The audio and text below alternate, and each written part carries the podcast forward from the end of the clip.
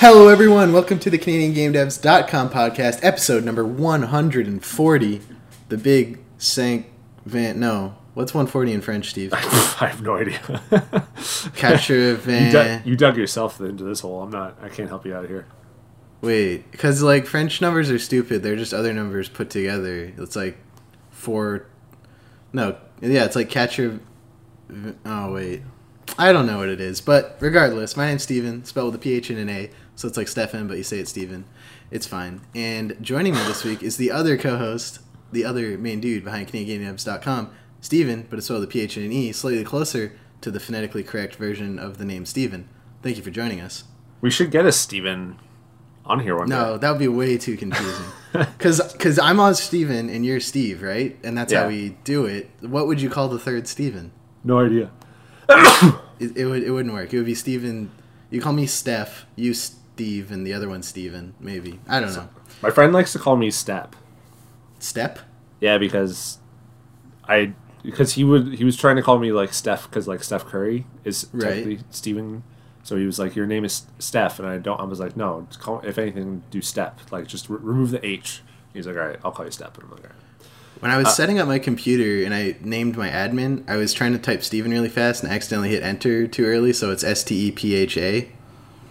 And that's just how it recognizes on the network. And if you want to change it, it just is risky. But yes, that's just my computer, Stefa. Stefan, Stefan. Steph, Stefa, yeah. According to Google Translate, 140 is cent quante.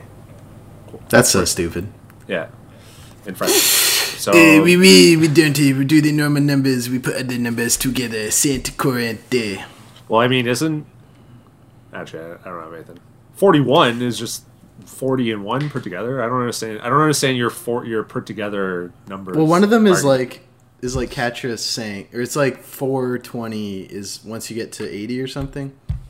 I have no idea. I honestly, this comes up in conversation quite a bit between Heather and I when we discuss like our daughter. It's Right. just like French and learning French because I know zero French and it's a big like. I mean, I, I have all the power in the world to learn French now, but like it's a big like. uh I guess like regret of mine because in high school my parents were just like you know uh, every all the classes were divided in academic and applied or whatever like quote unquote university and college level and Right. they're like you, you have to do academic for everything but if you want to do french for applied and just do the one year of french and bounce that's fine i'm like yep and i got like a 52 in like applied french or something Oh, and God. just- and then i bounced and I did French all the way through grade 11 because I love the teacher. Shout out to Monsieur McDonald. oh at huge Southern listener i'm sure High school. And uh, yeah, so I did it, but then he was he like took a year off when for grade 12, so I was just like, ah, I'm not taking French anymore. that's fair So yeah, teachers make all the difference. But all that to say, Steve, this is a show covering all the games made in Canada and the people who create them. If you're interested, uh, we have a Patreon where you can support us, get early access to the show, a special channel on our Discord, occasional game giveaways, and the knowledge that you're helping us keep the lights on, covering the Canadian game development scene. You can do that at patreon.com slash Canadian Game Devs. That's enough of that, Steve. It's been week seven, eight, nine. What are we at? I, I lost track. going into nine i think Going into week nine? going to eight hold on let me see here Let It's see. been a long time since I've seen a movie, gone to a Starbucks, walked through a park. going into They actually eight. they just opened the parks here in Nova Scotia like 2 days ago. oh really I haven't walked through one yet, but I would like to. That's fair. We our our stuff is still like all shut down. So when you say open, because like a lot of our parks and stuff are like all the like kid play areas have like the tape and shit around it. Mm-hmm. So all that's still very very much uh, still going on. So I don't know. The Yeah, I- snowbirds flew over today, so everyone was gathering. Like I saw pictures of the Halifax Gardens, and it was just packed with people watching the the snowbirds fly over. I guess one concern that John Tory's having for Toronto is the um, is the the uh, what are those flowers? The blossoms or whatever, cherry blossoms. Mm-hmm. every year. It, it's like I don't know anything about this because I've, I've never gone to it, but I guess there's one week a year when these cherry blossom trees just like blow up and look really pretty and stuff, and it's like supposed to be happening very soon. And and John Tory was kind of like, ah, we might live stream that, and just block Yeah. people away from it. So Yeah, that's probably a good call. yeah. So All right, let's get into some events, Steve. I've Let's got two for you this week. And when we say events, of course, don't go outside. These are digital events. First one I want to plug Dirty Rectangles is going online to twitch.com, nope, TV slash Dirty Rectangles on May 13th at 8 p.m. Eastern Time. Dave Proctor from Mighty Yell Studios, the director of The Big Con, a game I'm very interested in, will be talking about designing branching adventure games. So you can tune in over there on twitch.tv slash dirty rectangles. They usually host in person events, but obviously you shouldn't do that anymore. So do this instead. Um, and the next digital event we want to plug for you is Pixelles Montreal. The same day, a little earlier in the day, May 13th at 12 p.m. Eastern, is hosting a Improving Your Job Interview Skills workshop in partnership with Stadia um, who also has a studio in Montreal. Mm, makes me think, Steve. Now, let me know if this is crazy. Just opened a new studio in Montreal, hosting an event about job interview skills in Montreal. I don't know. Maybe this is a great place to go network. Actually, no, it's not a network thing. It's it's an it's a it's a digital event. You can still network. You can still network. The, let me go to the event right here. It is uh, it is digital. Ah, yes, it is. And it's free. Uh, yeah exactly.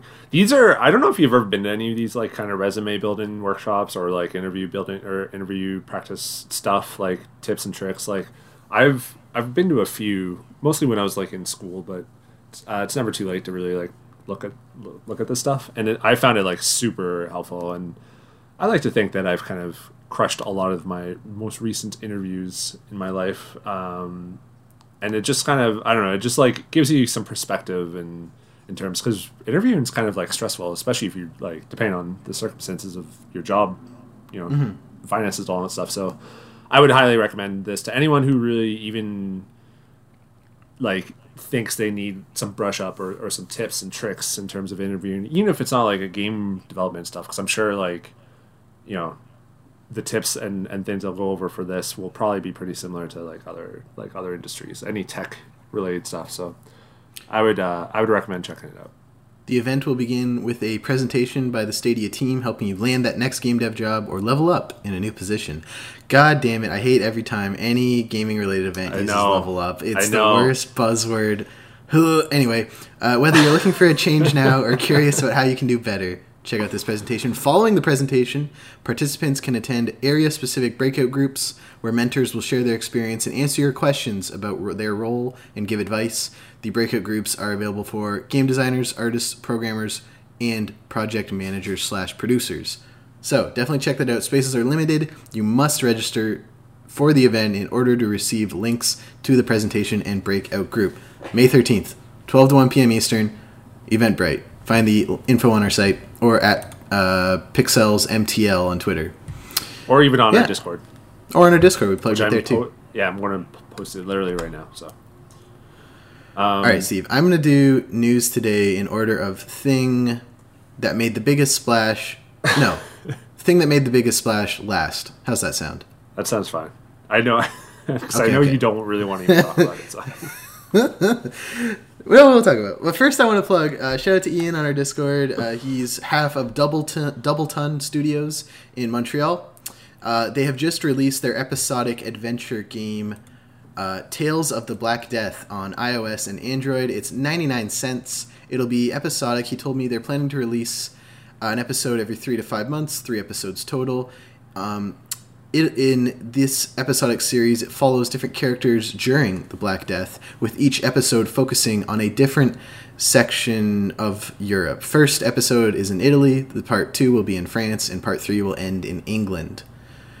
Um, it looks really pretty. It's got that classic, you know, left, right, pick your answer at the bottom. The visual style, I really appreciate. Um, if you're looking at the uh, the App Store pictures, like the the top two thirds of the screen is like some visual component accompanying what's happening. The very top is a health bar, and uh, I think like looks like a sanity bar, and the bottom is where you would press, uh, you know, the different options uh, for what you want to do in the situation. And 99 cents not bad. And i think that covers just episode one although i'm not sure. And there is also um, a steam release but this is the mobile port that we want to cover here today uh, let me let me link this to you steve so you, you can take a look let me know what you think. You're on an iPhone, right? You're one of those guys, right? I am one of those guys. I actually I, I found the site double oh, okay. double double ton studio or double ton gamestudio.com has the thing. So mm-hmm. yeah, they're going to go through Italy, France, and England. This is awesome. Actually, I I'm I kind of I know very little about the Black Death like you know history, but Mhm. I'm I'm just kind of like fascinated by that. That and like World uh, World War II like history is just so like interesting to me. I might Mhm. want to pick this up. Is it?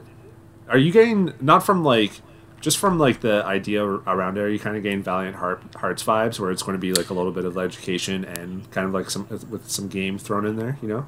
I, I am getting that, and it's also that like kind of perspective, like two point five D perspective of the scenes here, um, and then like character like uh, faces pop up with their text.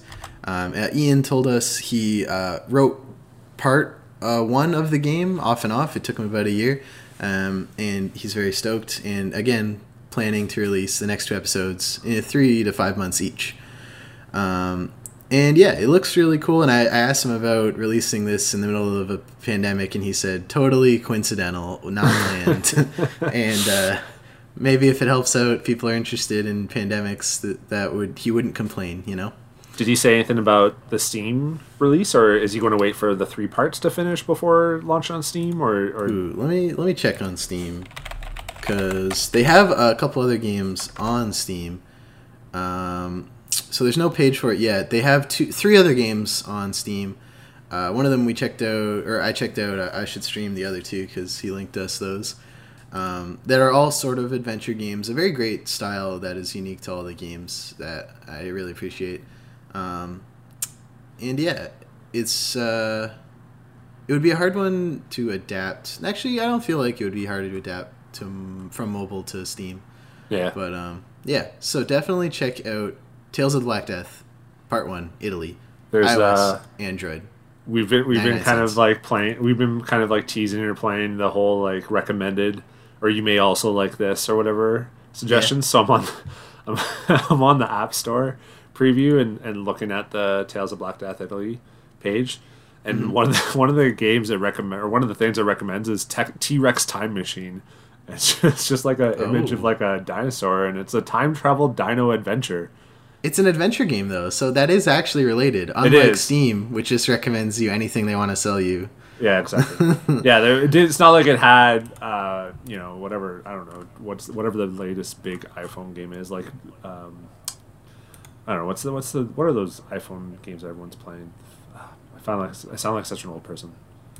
You are kind of an old person, Boom Steve, Beach. but There's that's Boom. Beach. There's the uh, what's there's a particular game I'm thinking of. I can't remember. Anyways, point is point is the icon of a T Rex time machine made me laugh, so I like it. I love that.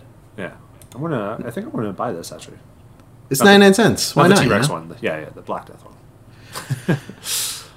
All right, next bit of news today. Uh, a bit of a weird one. Luigi's Mansion 3's new DLC released early, kind of surprisingly. Vancouver based Next Level Games released the second DLC pack for Luigi's Mansion 3, the Nintendo Switch third person adventure game starring Luigi, released on Halloween last year. It was scheduled for July of this year, but then all of a sudden it was up and people could buy it. and it was included if you bought the Game Plus multiplayer pack. It's got some new costumes, some new content for the ScreamPark and Scare Scraper modes, uh, which are the two multiplayer modes with new maps, new costumes, and such. Um, and yeah, you can check that out. It's I think like 15 Canadian. Um, yeah, developed in Vancouver. Oh, that's the one that always like whenever I, I share stuff like that, they're like, I thought it was Canadian stuff, and I'm like, yeah, it's Canadian, and they're like, oh, weird, because you don't think Nintendo, you think Japan, you know. Yeah, exactly. Yeah. Um. Did you get the multiplayer? Did you try the multiplayer at all, or did you get this like pack? Or No, I didn't. Yeah. I wasn't a big fan of the demo I played at EGLX for the multiplayer, but I am still wanting to finish the single player. It's a very pretty game. it is, and it's like very charming, but it's kind of like I remember saying this. Like I felt this way about number two as well, where it's like it's such a fun like first like three, four, or five hours or whatever, and then it just like just drops off for me, where I'm just like, ah, this is just like the, the the gameplay is the same and then the charm kind of just goes away. Like it's a really great like five hour game i guess but they stretch it to like 10 hours or however long luigi's mansion 3 is for me. I do That's- it's not like you said it's one that i want to finish. I played the multiplayer too. I played like one or two rounds and it was not what i wanted to do at all so. Hmm. It's funny because the first one was like three to four hours as like a launch game for the GameCube, so maybe it was the perfect one out of the gate.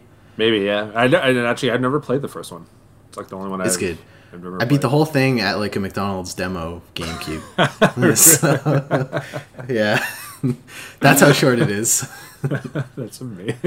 on one of those Okay. extremely greasy controllers. I know exactly what you mean. That's amazing. That's so good, actually. Those controllers have probably caused other pandemics around the world. Oh, I'm sure.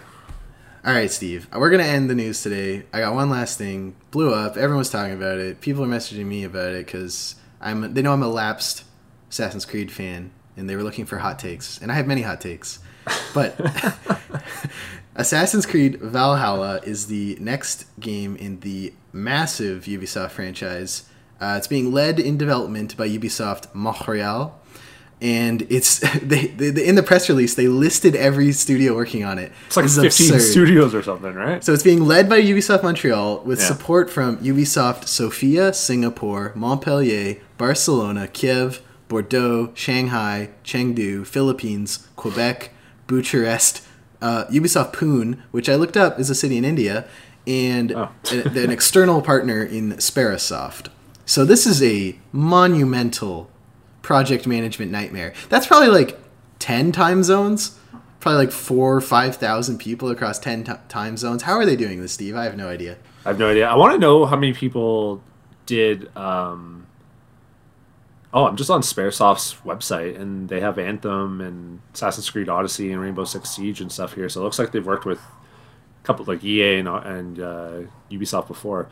Um, I want to know how many people work on Odyssey though, because it's like I'm sure like Odyssey was huge, but I don't know if they also kind of had like you know ten different studios around the globe. But I would not want to. I I hate managing projects. I, I'm a terrible project manager. I'm a terrible at like planning this shit. I'm trying to get better with it, but I I would not want to fucking do this like at all. Like manage like that many time zones, that many people. Like the lead, whoever the.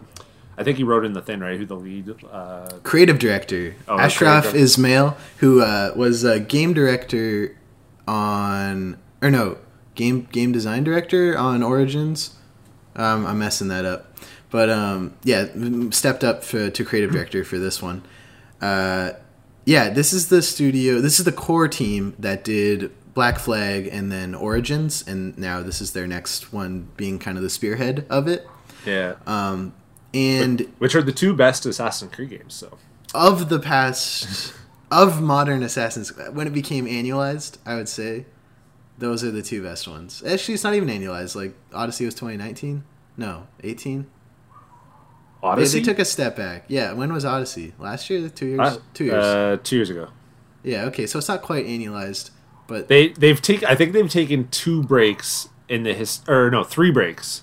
This last one, and then Syndicate to Origins, and then one to two, or maybe two to the next one. I forgot. But I think there's been a few breaks. I mean, there is like, I don't know. It's like 13 games in 16 years or something like that. So it's pretty close. So, all, all we know for now holiday 2020, Xbox Series X, PlayStation 5, Xbox One, PS4, Stadia, and Windows exclusively on Ubisoft Store and Epic Game Store. Yeah. Uh, it'll also be the Ultimate Edition will be available for any UPlay Plus subscribers, which is their subscription service. We got a cinematic trailer, and one of my first hot takes is cinematic trailers are really useless. You need gameplay, or I don't, or or bust. You know, this is all pre-rendered. This like this trailer probably costs like a couple million dollars. You know, it's it's very it's not representative of what you're going to be doing in the game. At best, it's like setting a tone. And there was that cool reveal right at the at the end. You think he's going to die, and then the the hidden blades on the top now. Whoa, it's not hidden anymore. So innovative. so there's that, and it's uh, set in the Dark Ages. You're a Viking. You'll be able to play as either a man or a woman, and some gamer babies got upset, and then a bunch of historians published all the work that there were female Vikings. But whatever, um, we're not going to give that any attention. Uh, It's the first new- time that there's been female Vikings in like a media. Like Vikings, the TV show had female Vikings, so I don't understand why. People, I'm sure people got upset about that too, Steve. maybe I don't know. The main character's name is Ivor, E I V O R. I'm gonna call that Ivor. Um, and then, so unlike Syndicate, where you chose like two different characters, this will be or Syndicate or even um, Odyssey had two different characters for the male female option. This is one character you play as a male or female version of. Yeah, so yeah, because Odyssey was whichever one you picked, your sibling was in the game as like a P, as an NPC or whatever, as like the Mm-hmm. enemy. Yeah, the same thing Um, in Syndicate where you picked Evie or what's his face, Oh, Jack. really? I don't know. I didn't. I didn't play Syndicate. Yeah, so it was the same thing there. In this one, it's there's uh, you just pick a gender at the beginning, and then you can customize your hair, tattoos, clothing, war paint, and gear. Uh, and the big new feature they're pumping for this one is there's clans. So there's like a base you're gonna build up, um, and yeah. What do you think? Hit me with your impression, Steve. I, I love your Assassin's Creed sass, by the way. It's just It's because I want it to be good, Steve. It's because I grew up on like one, two, Brotherhood. I loved them. I was there playing hundreds of hours, multiplayer, everything. And I've just slow like Unity was the tipping point for me. I was so unimpressed with Unity. It was quite abysmal. I did all the co-op missions with my friend, and it just it really felt like a bland copy and pasted NPCs and buildings, really uninspired missions. The coolest part of these games is the setting. I loved the French Revolution, and they just found a way to make it so dull, repetitive, and uninteresting. And it's, I just I, I I beat Unity. And then I got a couple missions into Syndicate, a couple missions into Origins, a couple missions into Odyssey. Never finished any of them. right. Yeah, I have a I have a little bit of a different, almost like the opposite, where it's like I didn't really I played two, but I didn't really like it. Um, I played Revelations. I was like meh on it. I played four. That's when I really started to like. I was like, oh, this game is awesome because you're just a pirate. Four is awesome. and they just like they just ditched the like you know the Desmond shit by then and, and all that stuff. Um, and then I didn't play uh, Unity or Syndicate, and then I got into Origins. Loved Origins. I think it's a great game. Um, one of my probably like one of the top ten games for me this last generation. Like I really really dug it. Odyssey I liked. It's very similar. But it's like it was just the setting wasn't as interesting, and it's also like too big. Like there's too much shit to do in it, and it's like none of it sem- seemed bad. It was just like it was just too much. Like it's too much check check boxes or check marks rather. Um, so this trailer, yeah, like you said, it's not gameplay. It's like it's just like a hype trailer. It looks it looks pretty. Mm-hmm. It's cool. I'm down with Vikings. I'm down with the setting. I kind of wish they would just like. I guess it's I guess it's not going to be older than Odyssey or whatever. Like, is it going to be before? I don't. Did they say like when? Yeah, it's dark. It's Dark Ages. So isn't that like When is that? The Dark Ages? Uh, the fifth to fifteenth century is what Wikipedia is telling me. So that is definitely. Wait, when was Odyssey? Oh, Odyssey was like before BC sometime. Okay, so this is probably Like bef- it's it's before the Renaissance, but so that's before the before the, um, the Alta- Ezio. Yeah, and Et- Altair was Middle Altair. Ages, wasn't he? Yeah, I think I think so. So yeah, I mean, I guess the then the creed is like a thing at this point. Um, I'm excited, but I remember like kind of just talking to like Brett about this and like other people where it's just like they can't go back now. Like if if Valhalla is you know half the size of Odyssey, people are going to like complain and bitch. So they and the fact that there's like fifty thousand different studios working on this makes me think they you know it's going to be another giant kind of thing. So I'm excited. Like you know, I think it'll be a good game. I'm down with like Origins. I loved Origins, like I said, and so I'm excited that like my two favorite Assassin's Creed games, it's like from those those people, you know. Um, but it's like I got to see. You know, they took a year off from Odyssey. uh, So they took a year off from Syndicate and Origins, right? And Origins was pretty different. They they threw in a lot of RPG stuff and all that and all that whatnot. So I'm wondering what they've done with the year in between as well. Like, is it just going to be bigger, um, or is there actually going to be like some gameplay stuff? Is this clan stuff going to really matter? Or is it just going to be like the the villa in Assassin's Creed 2 where you just like occasionally buy shit and then just get money every now and then, and and just like raid stuff, or like in Assassin's Creed 4 when you had like the pirates and you can download the mobile app and like do pirate mission shit automatically. um, So we'll see. I don't know. Like there was those big epic like fights in Assassin's Creed Odyssey too. So like even that was just kind of like they've already done this stuff too. So wasn't wasn't blown away. It looks cool. I'm sure it'll be fi- like at least good. You know, I like, but I'm not. I wasn't super. They didn't show gameplay, so it's it's like how really hyped can you be? And I'm not like Vikings are alright, but I'm not like super crazy. I'm just like, eh, you know, Vikings, whatever. It's been whatever. when you mentioned the the jump to RPG, that reminded me. My other nitpick is I think it was one of the first missions I did in Origins or maybe Odyssey. Like I snuck past everyone. I got to where the captain person I needed to kill was sleeping. I like they were on the floor. I like hidden daggered them, and then like they got up and a chip of their health bar went off, and I'm like, no, no, no, no, no. This is Assassin's Creed for ten fucking games. If I get to you undetected and press square, you die because I shoved like a foot of steel into your back when you weren't looking. Was you don't lose a bit of your health. Yeah, because you're under leveled. As soon as you added levels, it changes it. You just take a little bit of your health bar off and get up, and then we start fighting. I'm like, that doesn't feel good. I snuck through this whole camp, but that I've been told that's a nitpick, and I need to get over that. It just bothers me. You do. You also need to get over the the like how they sell like RPG. Oh my god! As soon like, as you sell stuff. XP boosters in your game, you're telling the players that we're not designing the game to use your time, to respect your time as much as we could. We're designing the game to get you to spend as much money as you could, and that's not who I want to support. You know? Yeah, I don't know if that's what they because like you can. I I didn't feel the urge or need to buy that stuff ever in Origins and Odyssey, and I platinum or did I plat- yeah I platinum both games. Mm-hmm. I I always I look at that stuff as just like it's a single player game, so they're like you know we don't have to worry about this pay to win shit, and when it's like a competitive game like how Battlefront Two just got like completely just shit on. Mm-hmm. They're just like you know if it's it's it's a cop out, agreed. Because ten years ago it would have just been a code you can enter in, but like it's just like you know if you're busy and don't want to level up and shit, here you go. You can give us ten bucks and we'll fucking give you ten extra levels or something like that. I don't I don't look at it as now. I'm not saying that they could very easily just adjust the leveling scale and just be like kind of push you towards it or whatever. I don't, but I didn't get that vibe from Origins or Odyssey. Like I didn't ever really feel the need I had to do that.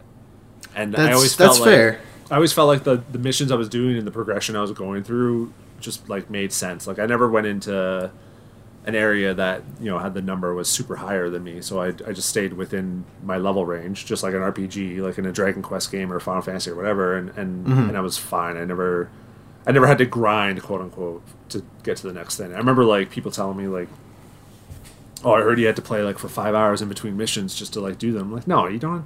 You don't have to do that. Like, it's just if you just play like the occasional side mission, like if you just play the game and then the occasional side mission, like you would in any other game, like you, you'd be fine. So I didn't really. I can see why it'd rub people the wrong way. You spend eighty bucks, you know, you want the game, but I didn't really get the bad vibes from uh, from that. But also, you should accept the fact that this game will have a fucking shit ton of microtransactions. Oh yeah, there's three different 15 collector's editions. One of them you can spend like two hundred dollars on. Fifteen studios, you better believe that they gotta that like they're not making. They gotta either sell a billion copies or get some whales to purchase some some fiery. But that's it. and You know, the, like you just admitted there, they are looking for people to abuse out of their money and the in-game currency. They the the only reason you add an in-game currency to the game is to abstract people's money from them to like try to encourage them and mess with their psychology to get them to spend more money than they would if it was straight up just a purchase. So you buy the in-game Helix coins or whatever in Odyssey, and then you can use that to buy horse armor or these XP boosters or whatever. But what I'm but what I'm saying is is at least when I played Origins and Odyssey, if you mm-hmm. remove all the DLC from the game, mm-hmm. I have the exact same experience. I don't feel I don't feel like I'm grinding. I think the progression is fine. Like my problems mm-hmm. with Odyssey were never about like leveling up and stuff like that. And so I like if you do it correctly, you can just like play like you can give this game to someone without an internet connection and they would just be like totally fine and like be able to play the game just perfectly normal. Um, but there are people out there who you know just don't give a fuck. They got money. They like I I'm friends with someone who has spent you know six seven eight hundred dollars on GTA like online uh, shark card money That's criminal. That's that's criminal. That should be illegal, Steve. Because he doesn't play that many games, so he's just like, Fuck, what do I care? I've put like 500 hours into GTA. Like he just wants stuff in GTA. He's not. He's just like that's just what he does. Like he has the money. That's what he wants to spend it on. And so yeah, I don't think he should have the option. Though. I know I have a very unpopular, not unpopular. I have a controversial stance on this. If you charge ninety Canadian dollars for a game after tax, there should be no microtransactions. There should be no in-game currency to try and trick you into thinking you're spending less money than you are.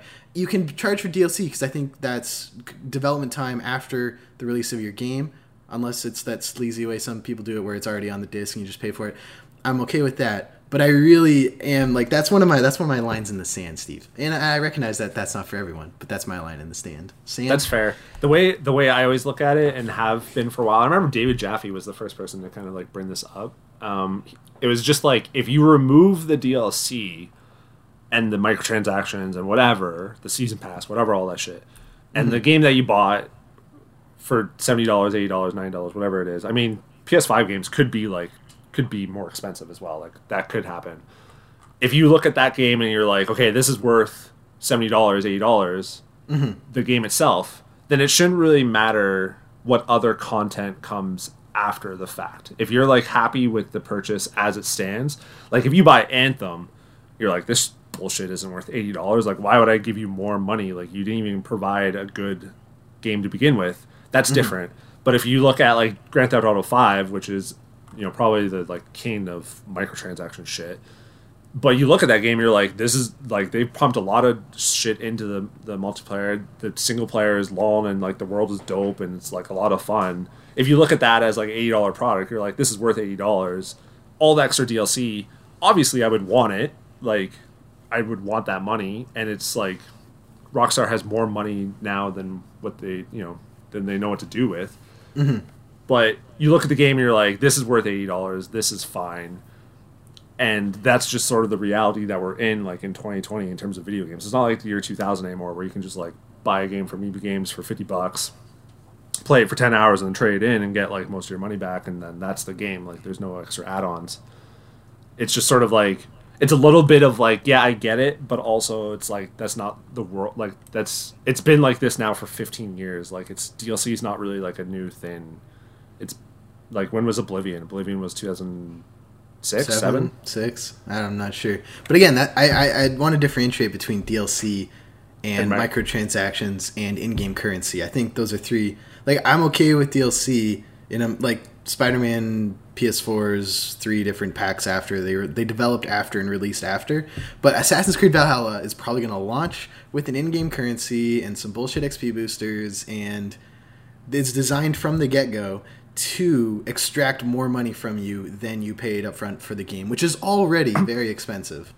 Yeah, but I mean, look, so look at Odyssey, where it, it had it kind of had everything, right? It had the the currency purchasing, the microtransaction mm-hmm. shit. It had mm-hmm. free DLC, like free missions, free bosses, stuff like that. That you, mm-hmm. that came out like as a, it was like every week or two weeks or so they would just put more shit into the game, mm-hmm. and then there was like two big like expansion passes so it's like a little bit of like giving give and take because it's like without that stuff, would you have gotten the free missions and stuff?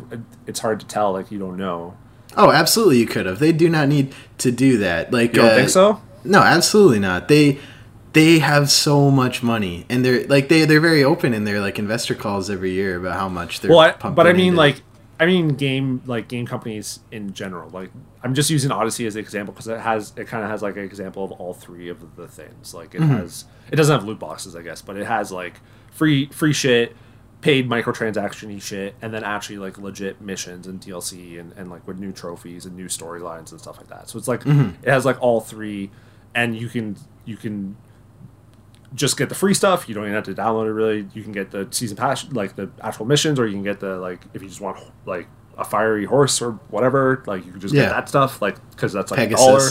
Yeah, it's, it's like three bucks. Maybe you only want to spend like three or four dollars. You don't want to get like big missions. It's like I get it, but at the same time, it's like I've accepted that like it's not going to change anyways because like people there's like I just think back to my friend who just like he just is just going to buy shit. He doesn't like he doesn't even care. Like he just there are people out there, you know, that just play one or two games that just that's like their year. Like Call of Duty especially, right? Like they just mm-hmm. buy their Call of Duty. Call of Duty is like one of the worst ones. It has all this shit and a season pass and a battle pass and blah blah blah blah. Mm-hmm. Um, all this last one didn't have a season pass, I guess, but it's like it's like it's going to have this stuff, but it's not enough to like to like take me away from the game. Like I would still buy it I'm like unless like someone comes out that's like awful and all that shit. But I doubt this game will be anything less than good. Yeah, I Um, agree.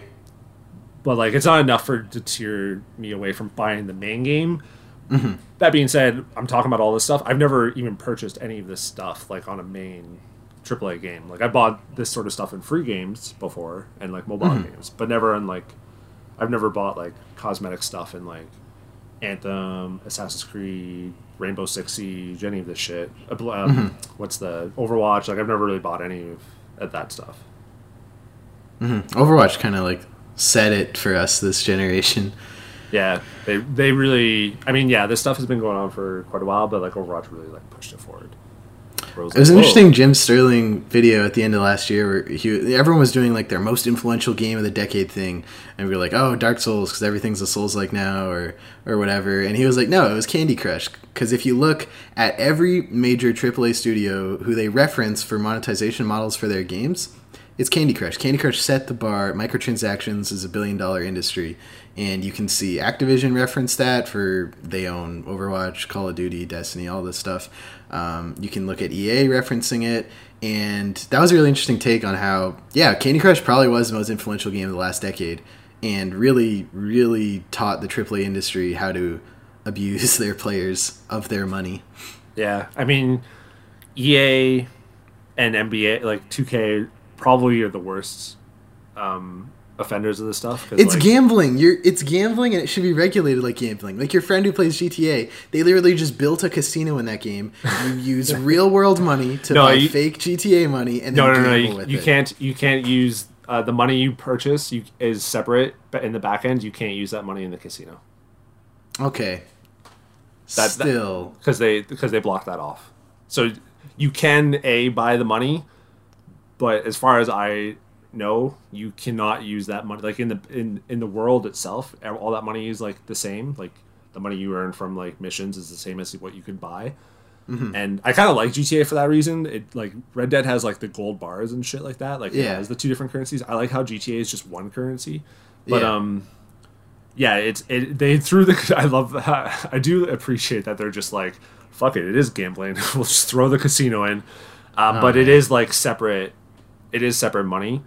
Um, I'm not forgiving GTA though. Like there's you know there's cars that you had to buy basically for like the equivalent of like thirty or forty dollars. So it's not like, um, it's not like it's it's they're forgiven or anything like that. But the casino money is like or the the paid money is separate as far as the casino stuff goes. This is an ongoing conversation we've had on this show. We'll continue to have. I'm interested to see how Valhalla does it. I am always skeptical of in-game currencies, especially in $90 Canadian after-tax games. And yeah, we'll, we'll see. Are you so? Are you would you not buy it at full price? Like, what's the what's your break even point? Like, if it's on sale for like thirty bucks, would you not still not buy it then? Like, it's unless An it's Assassin's free? Creed game, unless Or- it's like Well, any of these games that have like these microtransaction stuff. Um, see, I, I, I do it on a case by case. So like when when Red Dead Two was coming out, I was like, oh, the online's coming out in a couple months after. It's going to be as sleazy as GTA, but also Red Dead campaign is amazing. Yeah. And so I bought Red Dead at launch, and I touched the multiplayer once, never touched it again. Yeah. So it's, it's like a case by case thing. Whereas like if Valhalla, they're like, hey, there's a season pass, there's this in-game uh, currency you buy with real money to buy cosmetics and XP boosters and stuff. I'd be like, eh, I don't really want to play that. But if they're like, hey, there's a season pass, and that's content planned to develop and release after, I'd be like, oh, okay, I'm more inclined to get on with that. Right. Did they say anything about a season pass? Because there's like They the didn't. There's a pre-order bonus that comes with an exclusive mission, and there's three different tiers of collector's editions. There's the standard gold and ultimate edition, which is Oh, the there is a season pass. playbook at this point. So that means definitely new content um, coming after the game. And yeah, I don't know. I, I'll, I'll wait and see. Uh. Won't be a won't be a day one play for me. Also, this is like uh, interesting that it's by the same uh, leads as the Black Flag game because that was also like a PS3 PS4 game. And uh, Oh, yeah, that's right. I remember waiting like three weeks because I pre-ordered it on PS4. So it came out on PS3 and 360, and I was watching everyone play it. I'm like, oh well. And then I, actually, I could pick up the game like a week or two before, and I just had a copy of Assassin's Creed 4 on my desk for like two weeks. I'm like, can't wait to play this when my PS4 comes out. But uh, it'll be interesting to see if it, they do something similar this time around, where it comes out earlier on PC and uh, current gen, and then later whenever the next gen console announcements are. Yeah, maybe. I think they announced too that the X, at least the Xbox version, is using. I forget what marketing term they use, but it's basically you just buy one version and you get whatever ver- you get whatever system it is. Oh yeah, they're doing that for a bunch. Like all the Xbox Prime proper games are doing that, Yeah, and it, it and I guess- Cyberpunk's doing it too. Yeah, so I don't know if it, I forget what they call it, but I don't know if you have to. I don't know if a developer has to opt in on that because they seem to be making a big deal of it. Like it actually has a name, so I hmm. don't know if there's going to be like a developer like EA, who's just like, no, if you buy FIFA 2021 on Xbox One, you got to fucking you got to buy another one on Xbox Series X. You better Of course they believe do that. Of course they do that. We'll see. Anywho, that's it for Assassin's Creed Valhalla. We're interested. Shout out to Ashraf Ismail on Twitter. He's got some good takes. I enjoy following him. Creative director on Valhalla. And we will be covering the story more on the site. Let's move on to wishlist this, Steve, shall we? Let's do it. Actually, before we Oh, do that, jobs, Let's, let's yeah. plug the job. We got a new job on the site. We wanna- sh- sh- oh my god, I had a stroke there. We got a new job on the site. I want to highlight for everyone. Uh, is it A minus game design or A dash game design or just A game designs? Like I just say A game. Yeah, I just say A game. Okay, I like. A Game Designs is looking for a lead C Sharp Unity programmer. Uh, you must be based in Ontario. It's probably for some tax credit reasons, but you will be working remotely, obviously for pandemic reasons. Uh, you can check out the link on uh, their website, our website, or you can just send it to jobs at agamestudios.com with your resume. Uh, you must be willing. Oh yeah, yeah, yeah. And you're responsible for working with the creative director to develop and refine the shared vision for their yet unannounced game, code core systems and gameplay mechanics, integrate all game components, animation, sound effects, etc. Uh, develop and improve various game systems, AI, UI tools. Um, they're looking for someone with two years working as a programmer in Unity with a bachelor's degree in computer science, game design, or an equivalent, some good knowledge of C Sharp, coding practices, excellent communication skills, etc. Bonus if you've worked on a PC or console game, and if you've worked on a game from pre production to launch. So, again, that's a game. Looking for a lead C Sharp Unity programmer. Check out on our site. Must be in Ontario. There you go. That's probably for some uh, Ontario creates like tax credit thing because I know we, guessing, we've yeah. worked with that at our studio before. Okay, one one more one last Assassin's Creed thing before we move on. Okay, hit me. Assassin's Creed 1 took place during 1191, and Gotcha. Assassin's Creed Valhalla takes place during 1873. Or, sorry, 873. 873. Gotcha. So it's about 300 years before the first Assassin's Creed. Interesting. So okay. the Creed's definitely around. Yeah. They're, they're doing some stuff. Who knows? We'll see. We'll see. Okay. I'm I'm interested. The timeline's all whack, but that's fun. Everyone, when are they going to Japan? I want to see. Actually, we got Ghost of Tsushima for that, so maybe we don't Yeah, need exactly. They should an open world game. I'm, I'm excited for Tsushima. Got my pre-order. Hopefully, EB Games is open by then. Let's do some wish list this. In this segment, Steve, I highlight three upcoming Canadian-made games that you have to add to your wish list while we're talking about them. I'm going to start with Rogue Legacy 2. We talked about this a bit last week. It was recommended at the bottom of one of the other games, along with two uh, completely unrelated games on Steam. But, of course, the big, hotly anticipated sequel to Rogue Legacy. Movie guy voice. Rogue Legacy 2 is what you'd get if you mashed Rogue Legacy and a sequel together. That means it has all the trappings of a typical roguelike randomized runs, changing characters, and more, but with persistent upgrades and persistent dead heirs. That's funny. I like that. Good, good description. Uh, no gifts in the Steam page. Oh, yeah. Little bummed. There is a, like emoda, like um ASCII emojis like the heart, the dash three, and the smiley face. I like that. Um, the store page may be temporary, but Rogue, Rogue Legacy is forever. Um, yeah, it's a genealogical rogue light. T E.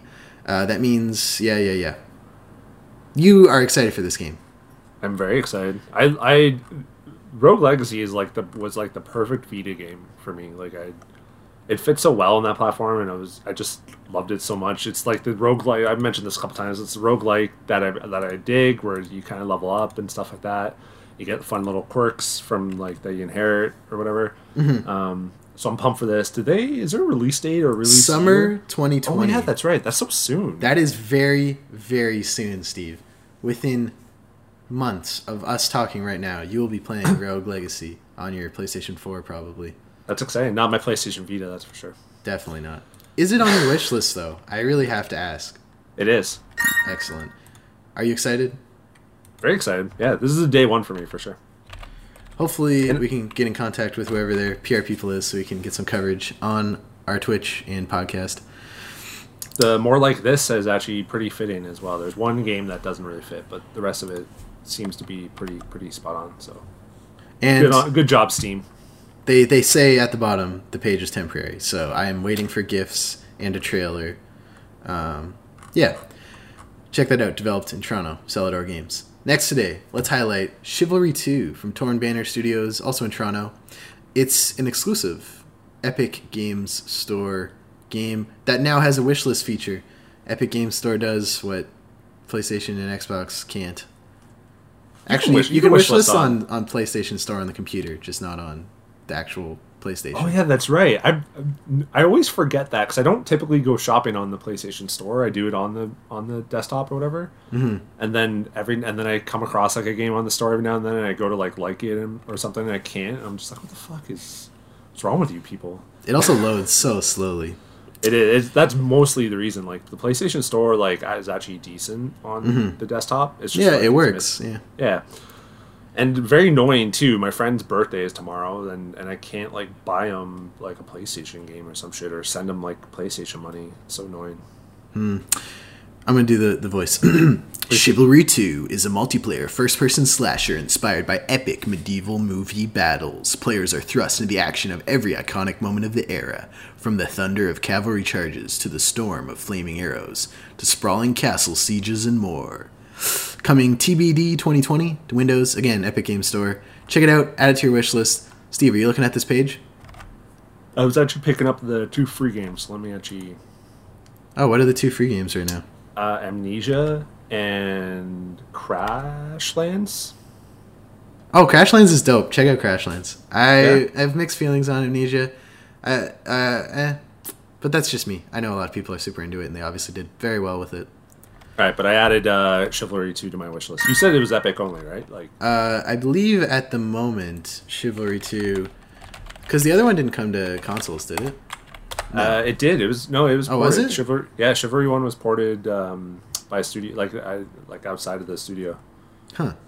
Yeah, it looks like right now you can only find it on Epic Game Store. So they probably will do a post launch console port, as you tend to do in game development. Yeah, you, you beta test it on PC, you let all those PC nerds play it, and then you release it to the big boys on console. yeah, that's exactly what their intention is.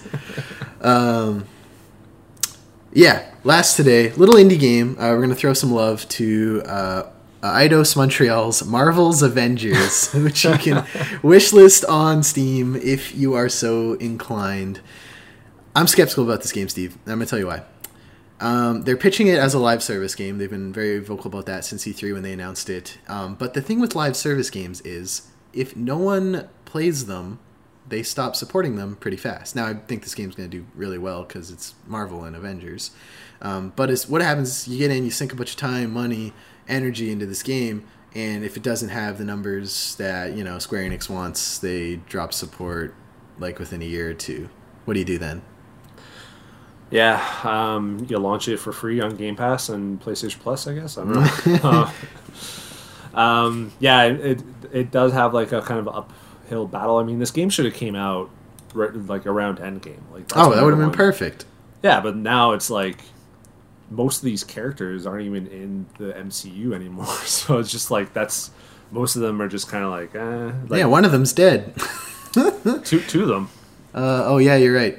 I'll do the Um, I'll do the movie guy voice for this one too. Assemble your team of Earth's mightiest heroes and embrace your powers to live your superhero dreams.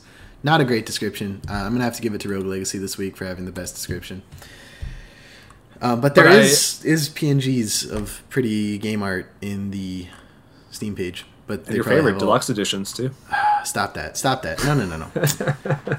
I did add to my wish list though. I am excited to see more of this game. It's definitely like it's not a day one. Like I would need I need to do my research, my due diligence for this one. Mm-hmm. See what it's about, see what people say, because it's not the type of game that I would want to be a service like a live service game. Like I would want it to be like a 20 25 hour RPG where you could just play as Iron Man, but like I don't understand how you're are you playing as Iron Man or are you playing as someone who's like similar to Iron Man? Like I don't understand how you have just a bunch of Iron Mans flying around or something like that. Like I don't I don't get how it's a games of service. So a little weird, but um, it's on the wish list. I'm I'm keeping a close eye on it. By the way, this game got a couple votes in our end of year voting last It week. did, it did. Most anticipated for 2020.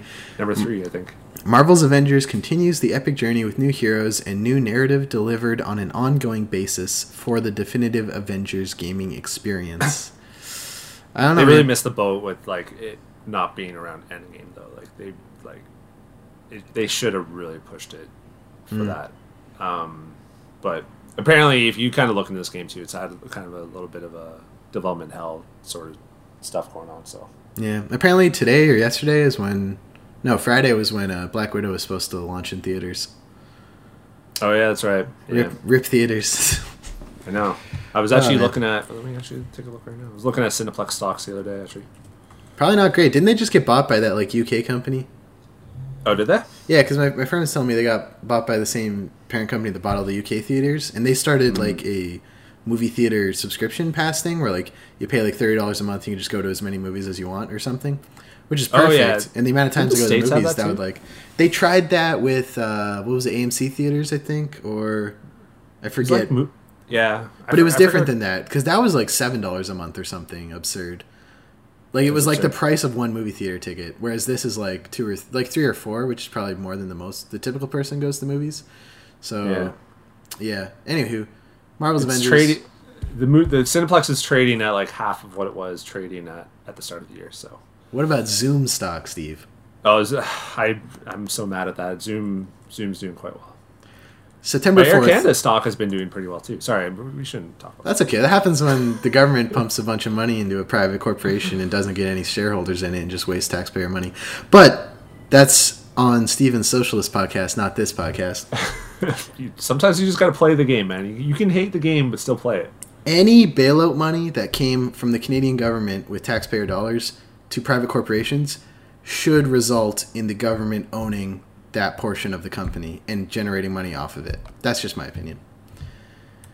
I I I mostly agree with that in principle. I'm sure there's like some. I feel like there might be some case by case stuff. Like, do you mean private and public traded companies, or Yeah, everything. Because if you're going to spend the money you earn from people giving you money to run the country on bailing out corporations that give their CEOs $30 million bonuses every year, the, that is just irresponsible and disrespectful to the people who aren't getting supported during this crisis. And you should But- turn that into investment to make more money to spend on them. But these companies do pay like, you know, they do pay taxes, and the taxes Do they, Steve? well, I mean, they, they, should be paying taxes. And didn't Trudeau or someone say like anyone using tax havens? Nope, they like, asked Trudeau about it in a press conference, and he said no. That, that that they wouldn't get bailouts. No, that they would. That he's not excluding companies that hold their tax money in havens. That they I thought still. I thought it was the opposite of that. No, no. There's two countries in Europe. I think it's uh, Pol. It's uh, two Nor- Nordic countries are doing that, and after that, Trudeau was asked about it, and he said no. Oh, Yeah, Trudeau. so Okay. Trudeau sucks, and Well, he's he's hooking me up with three hundred extra dollars though, so I, I can't uh, I can't be totally mad at him. The the child care benefit, everyone just gets three hundred extra dollars per, per child next month. So how much you spend on your month. child in a month, though? I don't know, less than three hundred though. Okay, No. all right, all right, all right. I, I feel like that's not true, but that's okay. We'll move on to vintage. but it's Canadian- three hundred. It's three hundred on top of what the CC what the child care benefit gives us already. So We're gonna move on to vintage Canadian game of the week. Every week, this is Steve's segment. I, I like it. Uh, we pick a vintage Canadian game. Vintage, as defined, as a well-aged, still worth checking out in 2020 game. And in gaming terms, vintage is like we we said three years because that's ancient Yeah. history in games. Um, what's your pick this week, Steve? going with Tap Titans Two, um, which is a mobile game from Game Hive here in Toronto. Uh, it's like it's one of those like tapping games. I don't know if you played these. They're usually like RPG sort of things where you just like you're literally tapping the screen, but then it also has uh, like it's doing stuff you know when the game is closed and and sort of building up your like your little army or whatever like that. So it's literally just you're you're tapping like the screen to destroy monsters, and you just make it through the level, uh, each level. And it's just like a it's like a perfect time waster, like when you're stuck on the on yeah. I mean, no one's commuting right now, but stuck on traffic or not traffic, should be looking at your phone, but stuck in the subway, uh, or just chill on the couch at home or whatever. It's just like a really fun time waster. Um, I remember like being in Japan. I was more addicted to Tap Titans one than two, but I remember being in Japan and seeing an ad for Tap Titans, like this giant ad in the subway. I was like blown away. Um, but it's pretty fun. It's cool art as well. Like, uh, and they got a few of these games, but I, I like Tap Titans one and two the most. Two, I'm I'm recommending, or I'm saying you should maybe check out two because I'm assuming one is they're just like not really doing anything with it anymore. Um, so I would recommend Tap Titans 2 is on iOS and Android. So All right, I'll have to check it out.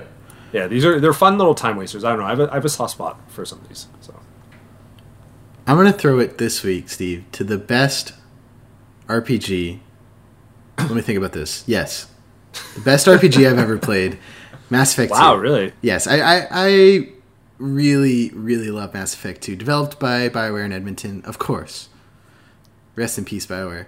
Um, Mass Effect 2 is the RPG for me. I love sci fi, check. I love. Well, that, that was really it. That was what sold me on it. And uh, it's got the best characters, the best recruits for your little posse on the Normandy.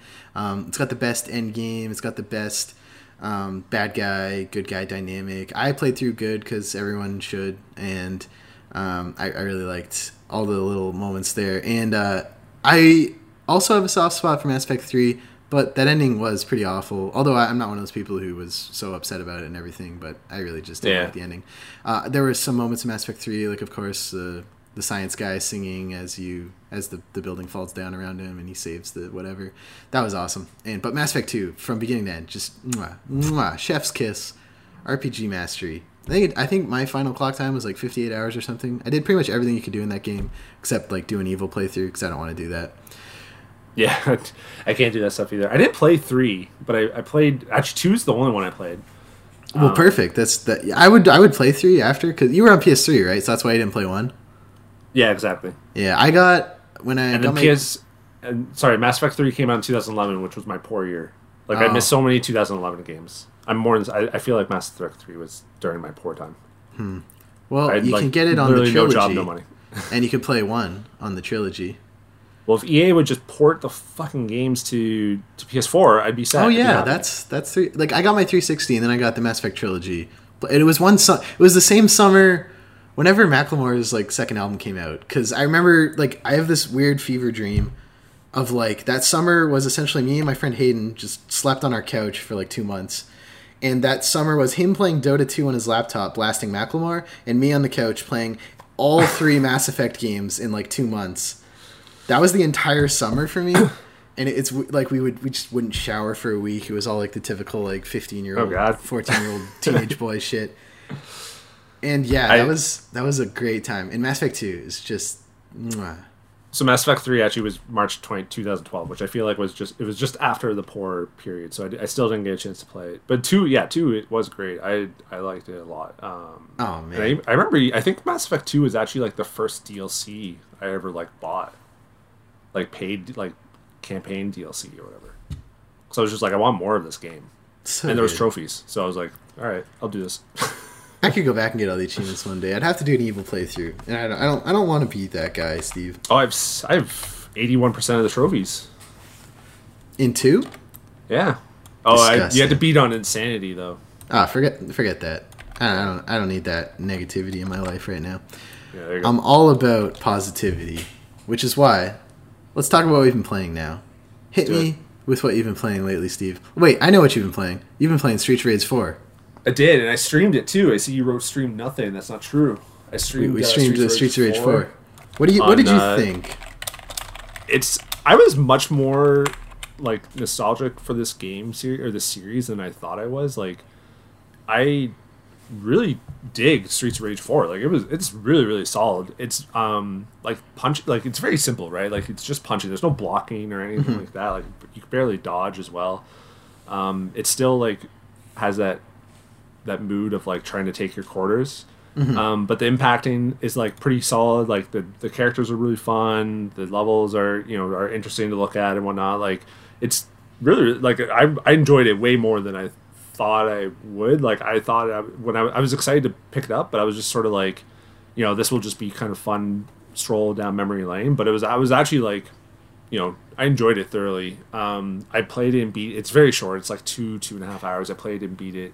The, the like I didn't do it on stream because I think my internet crapped out. But um, but pretty much in one sitting, play and beat it. It's meant to be replayed, but if if that's not your thing, like you know, because it is it's like thirty bucks. It's on Game Pass though, so if you're an Xbox person, you should just go download it. but if you guys spend like the thirty dollars, you know, that's up to you. If like you would think you would replay it. Uh, I I started to replay it, um, but it, it's they did a good job. Like they I haven't played these games in like twenty years, probably more, and there was even some things where I was just like, oh yeah, I remember that. I remember that character. I remember this. Blah blah blah. Um, so I'm sure there's even more stuff that I, I didn't know. But they did a really really good job. Like it's really awesome. I hope they kind of keep going on with this series. Like the story is nonsensical. Like it doesn't. Even, it's just like evil people are just being evil. Um, but there's some cool shit in the game. I'd, I'd recommend giving it a shot, especially if you're on Xbox or PC Game Pass or whatever. Like you should just download it and give it a shot. I'm on Game really Pass, so I will be absolutely checking it out. check it out. It's really, really good. Um, I did. Uh, so I, that, I played that. I also beat Kingdom Hearts one, um, which you know is, has the most bullshit ending boss ever. It's like ten bosses in a row. It's garbage. Um, and then I I've been playing an old favorite of yours, Sly Cooper two. I saw. I love Sly Cooper Two. Sly Two, My- Band of Thieves. Yeah, it's it's great. My only complaint about the game is that it's so hand holding. Like, just they just tell you they just straight up just tell you what to do all the time, and even like remind you of shit that is like so simple, like how you have to press circle to like jump on. Like Remember, stuff like Sly, jump and hit the circle button. yeah, it's I'm just like Uh. Shh, just stop telling me, and you can't skip it either, and I'm just like No, "Oh." yeah. So it's really my only complaint because especially like in Infamous, they do the same thing, but you don't have to press circle. Like they just developed the sort of, I guess, stickiness for you to stick on to for you to like just jump on the corners and stuff like that. Mm-hmm. it's also a kids game. To be fair, it is, it is, it's true. It it it was just like, oh man, like I really wish they didn't just hold your hand because it's kind of like a pseudo like open world thing too. Yeah, you yeah. know? You get to the missions from this like open world that he goes to in the different levels. and there's stuff to there's the bottles to find. Ah, the stuff like that. bottles. It's, it's that clink And- is seared into my, my text tone to this day. Steve is the notification when you beat a mission. You know, like the dun dun dun dun dun, and the Sly thing comes up. Yeah. That's the text tone on my phone since I got a phone.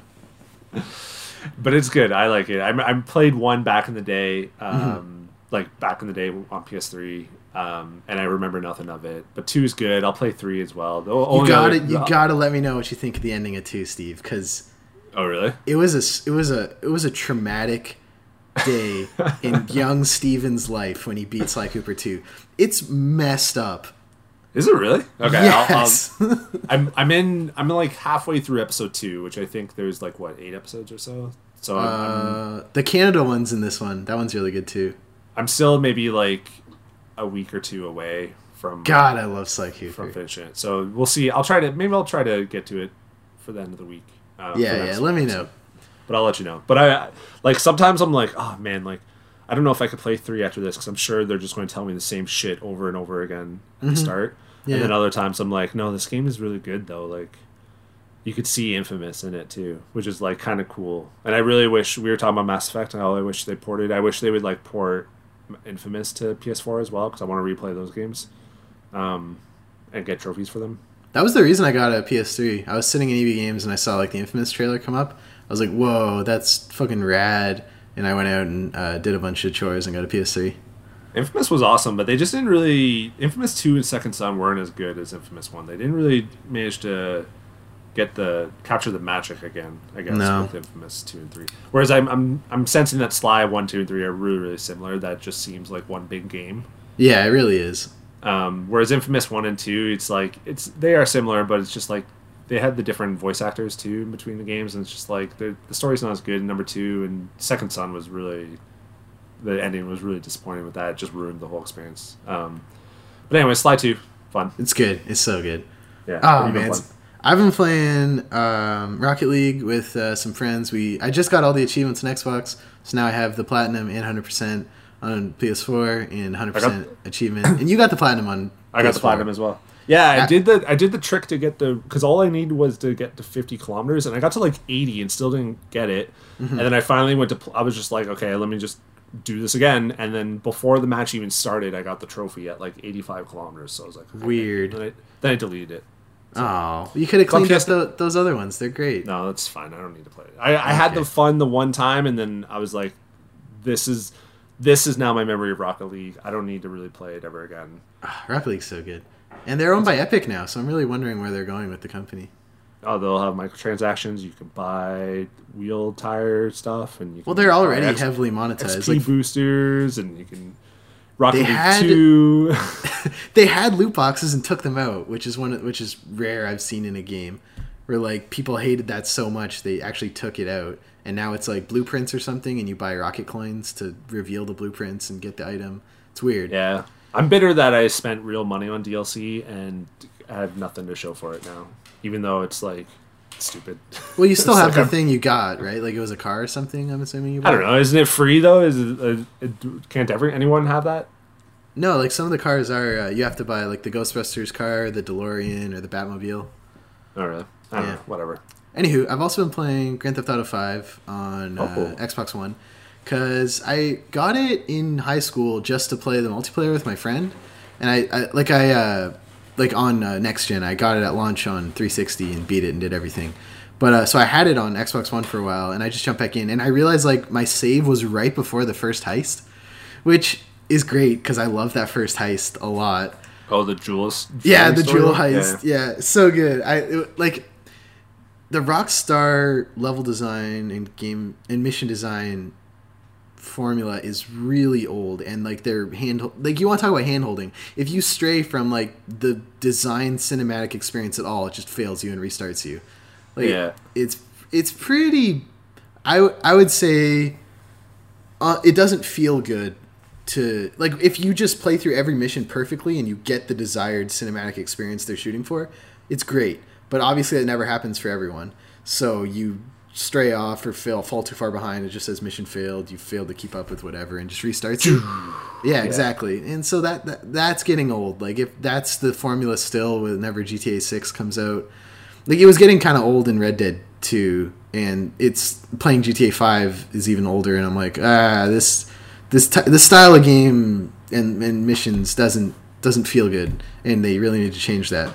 But I also Yeah. love like it is the Oh, it's the most successful entertainment product of all time successful in terms of money like more than any movie any book any TV show anything. Music GTA is the most profitable piece of media ever made.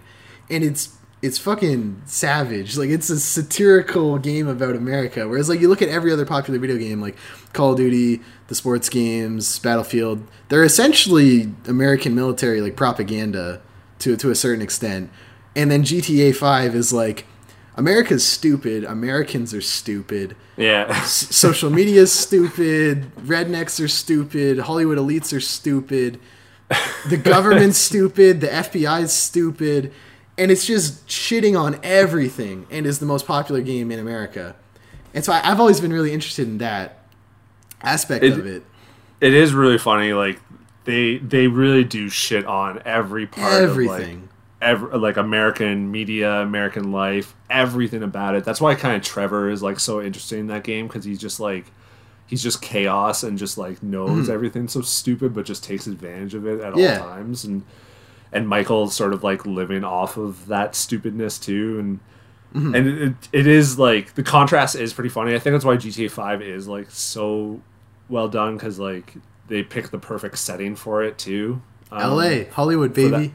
Yeah for that kind of story and stuff is it's I, I i realized that too when i was playing through it i was just like oh man they really just like shit like they've made so much money off americans yet they're just shitting on yeah, everything about life. absolutely. And it's uh, like there's there's two kind of like teams, uh, not two different teams, but like like Red Dead Redemption is like supposed to be a very meticulous attention to detail, sort of historically accurate. Well, very historically accurate, except you know names and stuff are changed. Sort of um, Wild West like experience. That's Mm. and then GTA is like off the wall satirical nut job playground. You know. Yeah, that's why I that's why I liked the online for GTA more than Red Dead because it's like there's just crazy shit going on in, in GTA Online. Mm-hmm. Um, whereas Red Dead Online, I, you mentioned how you played it once. I played it like two or three times, and, and I was just like, this is like this is boring.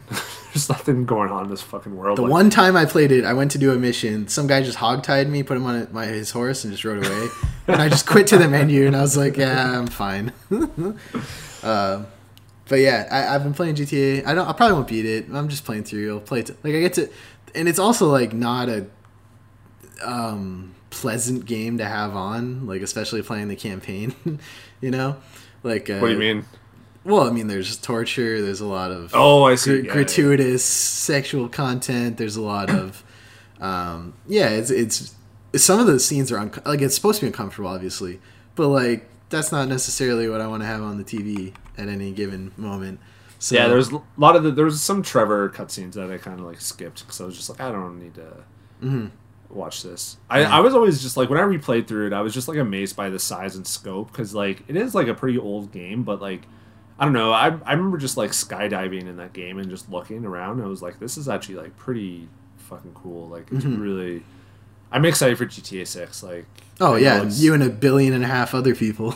yeah, like I'm sure we're like three or four years away from it, but I, I want to see what like Rockstar because like like we mentioned, Rockstar has all the money in the world. They could put they could put like seven thousand developers onto the GTA Six and make a profit within the first day. I'm sure. Um, so I want to see what they kind of do because they are like the master. Like Red Dead Redemption is just so much. There's so much detail. There's so much stuff going on in that game. Like I want to see them kind of keep expanding with a world that's not so empty. Like I think they were able to do that with Red Dead 2 because it was so empty. Mm-hmm. it's literally the frontier. The cities Yeah. are extremely detailed and like, but there's also so they are, but of they're the much. world But they're much. Yeah, exactly. They're Yeah. much smaller. Like San Andreas is like bigger than all the cities, you know, times five in uh, in Red Dead Redemption, and the rest of Red Dead Redemption is just emptiness.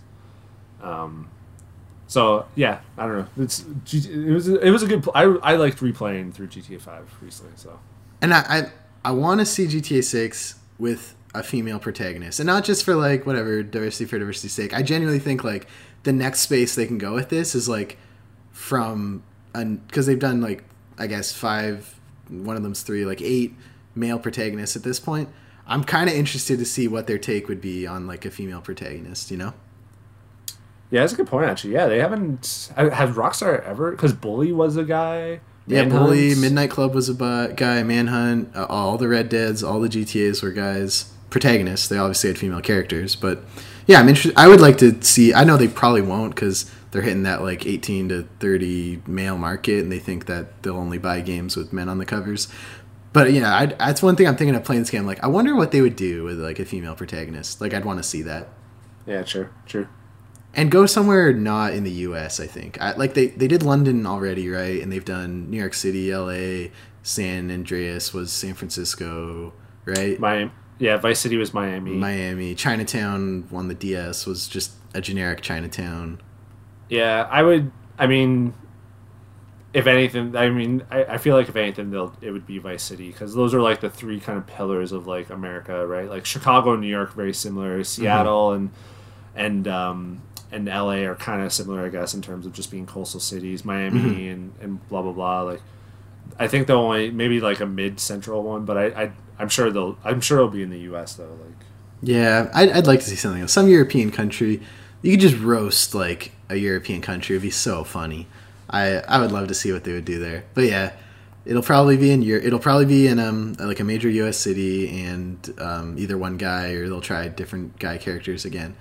But I'd be interested to see what else they could do.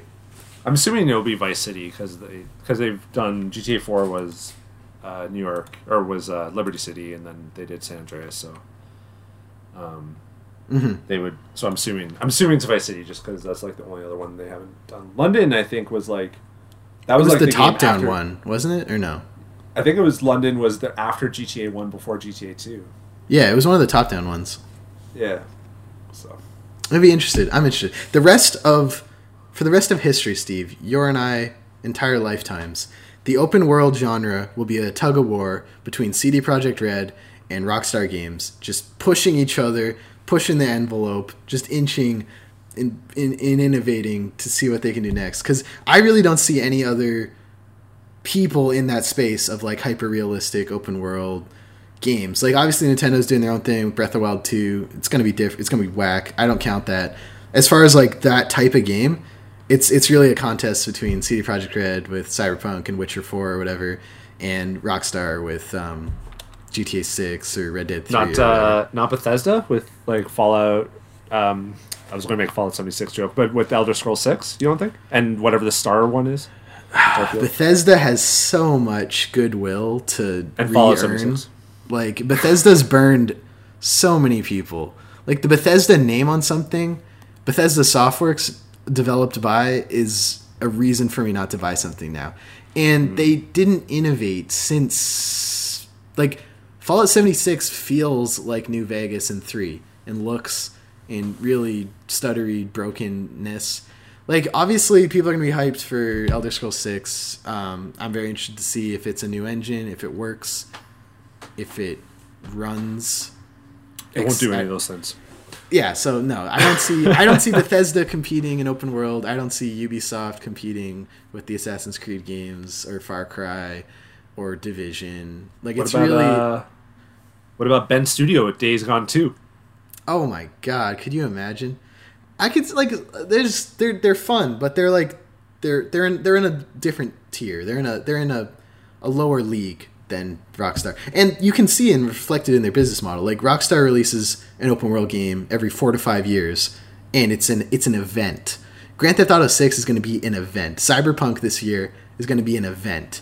Assassin's Creed came out, you're like, oh, what's the new Assassin's Creed? Because they come out every other year or every year, just like Far Cry, Yeah. just like Fallout, just like all these games. Whereas, like, Cyberpunk is going to be huge. GTA 6 is going to be huge. And, the- like, Ubisoft and Bethesda, they can't have that because they, you know, devalue their games so much. Yeah, I I I'm not super pumped for Cyberpunk only because I have never really, I'm, I haven't like looked too much into it. Like I don't really know much about it, and I'm sure I'll play it when it comes out and stuff, like on PS5. Um, but I'm I'm not like super hyped for it because I'm just like I didn't really like Witcher Three. I've tried playing it so many times and I can't get into it. This is way like yeah, look into it. Like I'm seeing Cyberpunk as like a very dense like it's obviously like it's Cyberpunk, so like it's a vertical city type thing and uh, with first person from the get go, you can play it the entire game in first person if you want. And that's a completely different experience than Witcher, which is like sort of more zoomed out third person camera, fantasy, big open empty spaces. It's going to be very different, and that's what I think is interesting. Whereas like you look at GTA to Red Dead, like you said, it's a similar thing. Where like GTA is very dense, um, with obviously big open world sections of nothingness and just sand, pa- copy and pasted. But um, Cyberpunk's going to be something else. Yeah, maybe I'll start. I don't know. I'm like, I'm fine with kind of being in the unknown for now. Like, I'm sure once it, we get closer to launch, it launches in September, doesn't it? Yeah, apparently, allegedly, we'll see. We'll see. My birthday is in September, so maybe, uh maybe it'll be good for that, or maybe it'll be like a Final Fantasy 15 thing where it was Final Fantasy 15 originally was supposed to come out on my birthday, and I was so pumped I took the day off work, and then it got delayed. And I Oh, was so I was so mad I, I didn't even like play it. I was just like, no, fuck that game. Last game I wanted to get that came out on my birthday was Alien Isolation. Stayed up till midnight, downloaded it.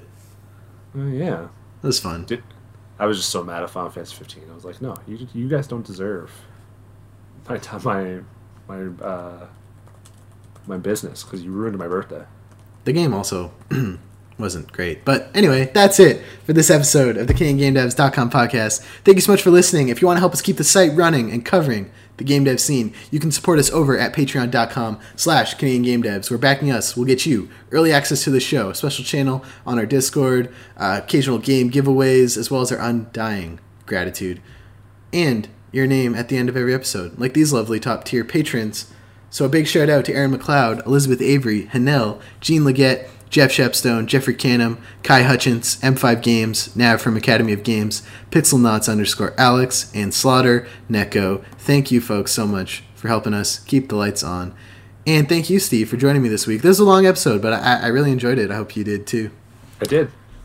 It's uh, it's our longest episode in a while. I usually keep them to around an hour, but this will be close to an hour twenty five. So Ooh. I think it was a good conversation. Though I would be interested to see Aaron. Shout out to Aaron. He always gets in the Discord and like tells us what he thinks of our hot takes for that week. So uh, I'm interested to see if what uh, what he has to say about our what we've said here today, and as well as anyone else who's been listening and said I'm an idiot and needs to tell me that. Please tell me in our Discord. uh, but where can people find you online, Steve? Um, Stephen L. Crane on Instagram. Uh, Stephen Crane eight on Instagram. Stephen L. Crane on Twitter. I have TikTok now as well. So Oh, goody. I haven't done a TikTok thing though. I'm just I'm still sort of browsing TikTok. I'm just seeing what's what's going on. I'm interested in seeing what TikTok recommends to me based Mm-hmm. on. I mean, I've only liked maybe three or four things. Just You so got to tune that algorithm. It's key. I, I've I've perfected my TikTok algorithm. Every like three out of four is gold. I'm getting a lot of like people, like girls, like who think their boyfriend's cheating on them and they confront them. no, no, no, no. like, what you like, I do? You hold the screen, Steve. You hold the screen and you say hide content like this or hide from this user. Oh. You start doing that for a couple days, and you'll you'll notice your algorithm improve. That's a that's a Steve trick for you. Okay, perfect. Yeah, Yeah. Because there's a lot of baby stuff too, and I want the baby stuff. Mm-hmm. Yeah. Um, but yeah, so there's a couple accounts like I straight away like held the screen like hide videos from this user or hide videos like this, and I- I had but I've also been watching for like probably almost a year now, so I've like finely tuned this. I've like a very specific type of TikTok content that's either um, whatever the popular meme like format, video, song combination is, and a bunch of those. Um, uh, funny like, oh man, I, I can't really describe my algorithm. It's just that good. But you can have a similarly good algorithm if you just follow that simple trick. I got you. I didn't know about that, so I'll. I'll this simple trick will fix your TikTok. And uh, you can catch me on Twitter at Stephen Riley, S T P H A N R E I L O Y. Um, yeah, that's it for episode 140 of the CanadianGameDevs.com podcast. Thank you for listening. If you're on Apple Podcasts, please give us a rating and review. We'd love to hear from you. Uh, yeah, or shout out uh, Discord, Twitter, we're on Facebook. Anywhere you can find us, let us know what you think. We'd love to hear from you. And we will talk to you next week. Stay safe, stay six feet apart, wash your hands. Um, Don't touch yeah. your face. Don't touch your face. Bye. Bye.